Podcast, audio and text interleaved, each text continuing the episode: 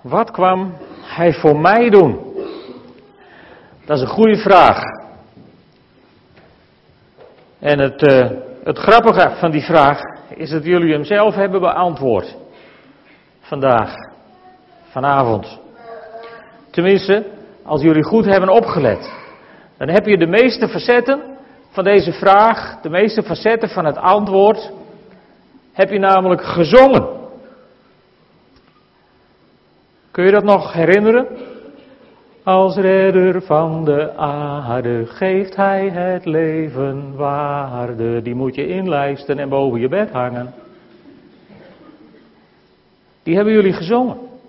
Als redder van de aarde geeft hij het leven waarde. Was dat nodig dan? Jazeker, dat was nodig. Want als je gelooft wat er in de Bijbel staat, dan weet je dat door de zondeval het leven waardeloos was geworden. Een leven zonder God, wat nergens op uitloopt, zonder uitzicht op, op, op die geweldige toekomst straks bij de Heer. Als je dat niet gelooft, zegt het je misschien niet zoveel. Maar in Bijbels perspectief is het leven zonder Jezus waardeloos. Maar hij kwam naar deze aarde als redder van de aarde. En hij geeft het leven waar hij niet, hij gaf, maar hij geeft het leven waarde. Moet je goed nog maar eens in, in je opwekkingsboekje kijken, daar staat volgens mij dat lied ook in. Hij geeft het leven waarde. Is hij dan de redder van de aarde? Ja, natuurlijk. Heel veel mensen kennen toch die, die teksten uit Johannes 3, vers 16. Want al zo lief heeft God de wereld gehad dat hij zijn enige geboren zoon heeft gegeven. Opdat een ieder die in hem gelooft niet verloren gaat, maar eeuwig leven hebben. Toch? Ja, zie je? Heel veel mensen kennen die tekst gewoon uit hun hoofd. Als redder van de aarde geeft hij het leven waarde. En, en ik wil vandaag met jullie een koppeling maken naar de brief die Paulus schrijft aan de Romeinen. Misschien denk je, god, ik had een kerstverhaal verwacht vanavond, maar we gaan even naar Romeinen. Romeinen 5. En als je vandaag even met mij meegaat door dat Bijbelgedeelte, dan zul je ontdekken, eh, er, is al, er is al gerefereerd naar Jesaja, naar het Oude Testament. En, en, natuurlijk wat we zingen en, en, en zien, is, is het kerstverhaal. En Romeinen hoort dan ook zomaar bij het kerstverhaal. Als je er goed naar kijkt, is eigenlijk de Bijbel één groot doorlopend kerstverhaal. Van pagina 1 tot pagina, in ieder geval de allerlaatste. Romeinen 5, vers 12. Door één mens is de zonde in de wereld gekomen en door de zonde de dood. En zo is de dood voor ieder mens gekomen, want ieder mens heeft gezondigd. Met andere woorden, het leven was waardeloos geworden. Totdat hij kwam en het kwaad overwon. Dat heb ik jullie ook horen zingen. Totdat hij kwam en het kwaad overwon. Eerlijk waar. Dat hebben we gezongen. Daar staat ook iets over in Romeinen 5. Daar staat kortom, zoals de overtreding van één enkel mens ertoe heeft geleid dat allen werden veroordeeld, zo zal de rechtvaardigheid van één enkel mens ertoe leiden dat allen worden vrijgesproken en daardoor zullen leven. Als redder van de aarde geeft hij het leven waarde.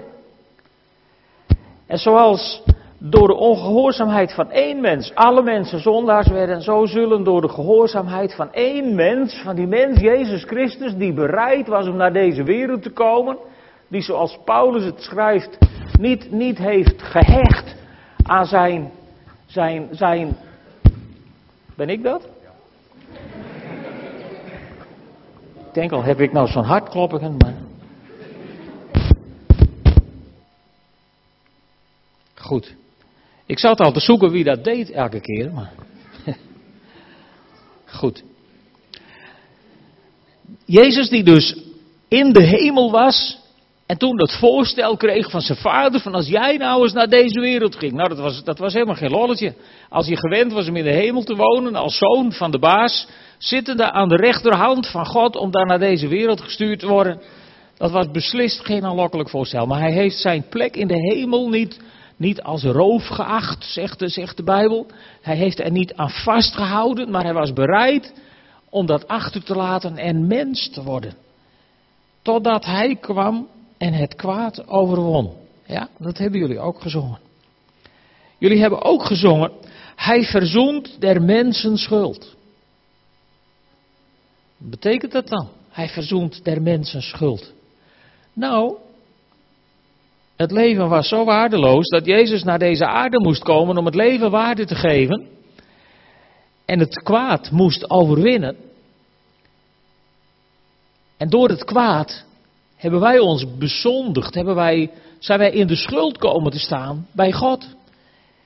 En God komt niet met ons afrekenen, God komt niet met jou of mij afrekenen. God is zelf naar deze wereld gekomen om af te rekenen, om te betalen, om alles goed te maken, om verzoening tussen God en mij en mij te bewerken in Romeinen 5 vers 11 en meer nog dat wij God prijzen, dat we dus zo'n avond hebben waarin we, waarin we de naam van God verhogen, liederen zingen over God en, en blij met Hem zijn.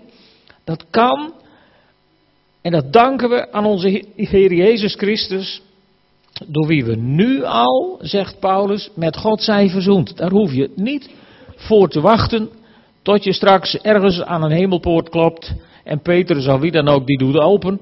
Nee, daar hoef je niet op te wachten. Je bent nu al, nu, op dit moment, als je wilt, als je zegt, Heer, daar wil ik bij horen, dan ben je nu al met God verzoend.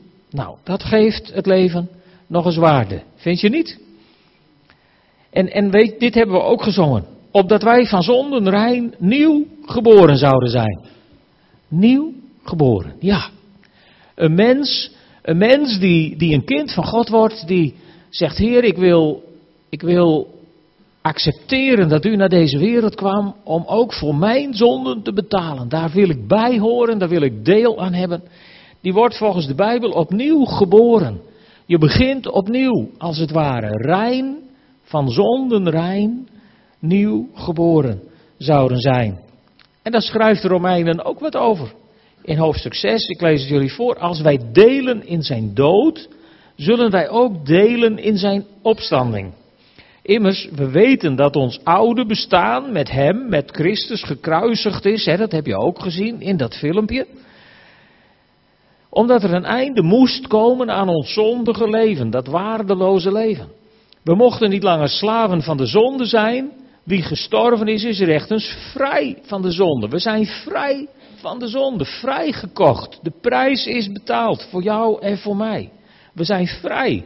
En wanneer wij met Christus zijn gestorven, geloven we dat we ook met Hem zullen leven omdat we weten dat hij die uit de dood is opgewekt niet meer sterft. De dood heeft geen macht meer over hem. Hij, Jezus dus, hè, die we, wiens geboorte we vieren, vanavond en morgen en overmorgen.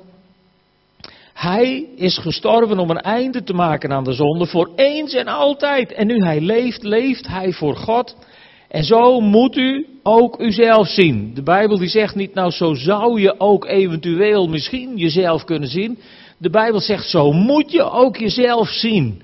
Of jezelf rekenen, staat er eigenlijk in het Grieks. Je moet jezelf rekenen als dood voor de zonde, maar in Christus Jezus levend voor God. Hij geeft het leven waarde. De dood is voorbij, je bent levend en je bent levend tot in alle eeuwigheid. Misschien verlaat je dit lichaam, nee, dit is niet misschien, dat is de grootste zekerheid die je hebt. Op een dag verlaat je dit lichaam maar je leeft verder bij God. Is dat niet geweldig? Daarvoor kwam Hij naar deze wereld. Zodat wij voor altijd leven zullen bij God. En weet je, als je, als je een paar van die regels, zomaar even, die we hebben gezongen. Als redder van de aarde geeft Hij het leven waarde. Hij kwam en het kwaad overwon. Hij verzoent der mensen schuld opdat wij van zondenrij nieuw geboren zouden zijn dan kun je ook zeggen met, met, met dat regeltje uit dat filmpje wat je aan het begin hebt gezien. Hij heeft mijn hart in vuur en vlam gezet. Heeft, heeft het evangelie van Jezus Christus jouw hart alles een keer in vuur en vlam gezet? Of sta je nou naar mij te kijken van nou, wat bazelt jou daarvoor? Snap je wat ik bedoel? Als je het niet snapt, dan moeten we daar eens even over doorpraten met elkaar. Misschien straks bij de hete chocolademelk. Die zet dan je maag in vuur en vlam, maar je hart in vuur en vlam gezet. Ken je dat? Weet je waar dat over gaat? Ook daar zegt Romeinen iets over, want Paulus die, die, die, die, die houdt zo'n betoog over eigenlijk hoe waardeloos het leven was en hoe geweldig het leven werd. En dan zegt hij op een gegeven moment, zegt hij, wie zal mij, ongelukkig mens, redden uit dit bestaan dat beheerst wordt door de dood? Hij is er als het ware helemaal mee aan. En dan zegt hij, God zij gedankt door Jezus Christus. En, en, en, en wij kunnen dat zo, zo kerkelijk deftig voorlezen uit de Bijbel. Weet je wel, zonder je gezicht te vertrekken. Maar ik stel me voor dat Paulus toen hij dat schreef aan het plafond is gesprongen van blijdschap en van vreugde dat het hem op zijn minst één ganzenveer heeft gekocht om het gekost om het opgeschreven te krijgen. En dat hij helemaal door het dolle heen was. God zij gedankt door Jezus Christus, onze Heer, ben ik vrij van de zonde. En hoef ik niet meer dood te gaan, maar leef ik voor eeuwig met God. Man, wat heeft het leven een waarde gekregen? Het is onvoorstelbaar. Onvoorstelbaar. Ja, dat, dat zou je hart in vuur en vlam kunnen zetten, of niet? Jullie, jullie zitten mij allemaal zo gezapig aan te kijken van, nou, jij zegt het, maar ik, ik meen het oprecht. Van, zet kerst, zet kerst jouw hart nog in vuur en vlam dan? Jullie blijven allemaal zo stil. Zet kerst jouw hart nog in vuur en vlam dan? Of heb je daar over een week vuurwerk voor nodig om het in vuur en vlam te krijgen? Zet de geboorte van de Heer Jezus uw hart nog in vuur en vlam? Of zijn we het allemaal gewoon gaan vinden? Dat is natuurlijk het risico. Mensen vragen wel eens, eh, mensen zeggen wel eens tegen mij met kerst heb je het zeker druk. Ja, natuurlijk, dan moet er, zijn er een aantal diensten achter elkaar, dat is best wel druk. En sommige mensen zeggen dan van nou, je hoeft in ieder geval nooit uit te zoeken waar je over moet preken. Nee, dat hoeft ook niet met kerst, maar je komt wel in verhalen terecht waar je elk jaar weer wat over zegt. En op een gegeven moment heb je het idee dat je alles er wel over gezegd hebt. En dan zet het je hart misschien niet meer zo in vuur en vlam. Dat is een groot risico. Dat we van dit soort bekende verhalen. Ja, we horen ze. Ik denk, nou, eigenlijk best wel een leuk verhaal. Wonderlijk verhaal ook. Een beetje vreemd. Maar goed, we kleden het elk jaar een beetje anders aan. Zodat het toch een beetje leuk blijft. Maar zet het je hart nou nog in vuur en vlam? Of nemen we het als vanzelfsprekend? Ik wil jullie vanavond één ding meegeven. Het feit dat de Zoon van God op het voorstel van zijn vader inging om naar deze wereld te gaan, dat was absoluut niet vanzelfsprekend. Dat was de grootste opoffering die je, die je ooit ergens kunt bedenken.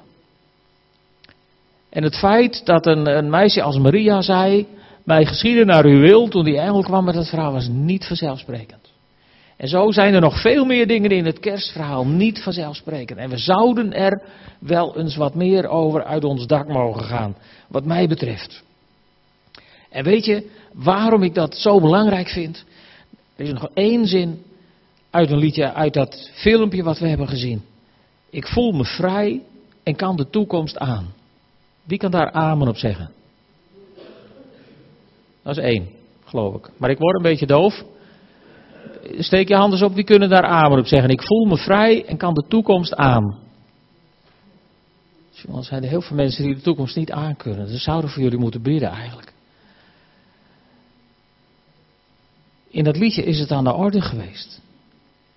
En ook die koppel ik aan de brief aan de Romeinen. Romeinen 8, vers 1. Wie in Christus Jezus zijn, worden niet meer veroordeeld. Misschien ben je in het verleden door de kerk of door mensen van de kerk wel veel te vaak beoordeeld, veroordeeld. Maar wie in Christus Jezus zijn, worden niet meer veroordeeld. Weet je, hij kwam naar deze aarde en hij gaf het leven waarde. Hij overwon het kwaad, hij verzoende der mensen schuld, hij zorgde dat je van zonden rein opnieuw geboren mag worden. Hij heeft je hart in vuur en vlam gezet en hij heeft het met zijn leven mogelijk gemaakt dat jij kunt zeggen: Ik voel me vrij en kan de toekomst aan. Laat je niet iets aanpraten, door, door, door wat je allemaal leest in de krant en hoort op de radio. Laat je niet wat wijsmaken door alle ellende die, die er in het nieuws over je wordt uitgestort. Over, over hoe moeilijk het misschien allemaal nog wel gaat worden. Een kind van God is niet overgeleverd aan de EU of aan de euro. Een kind van God is overgeleverd aan de genade van Jezus Christus. Onze Heer en Heiland. En een kind van Jezus Christus kan zeggen, ja, mijn leven heeft waarde. Want ik ben een kind van God geworden. Amen.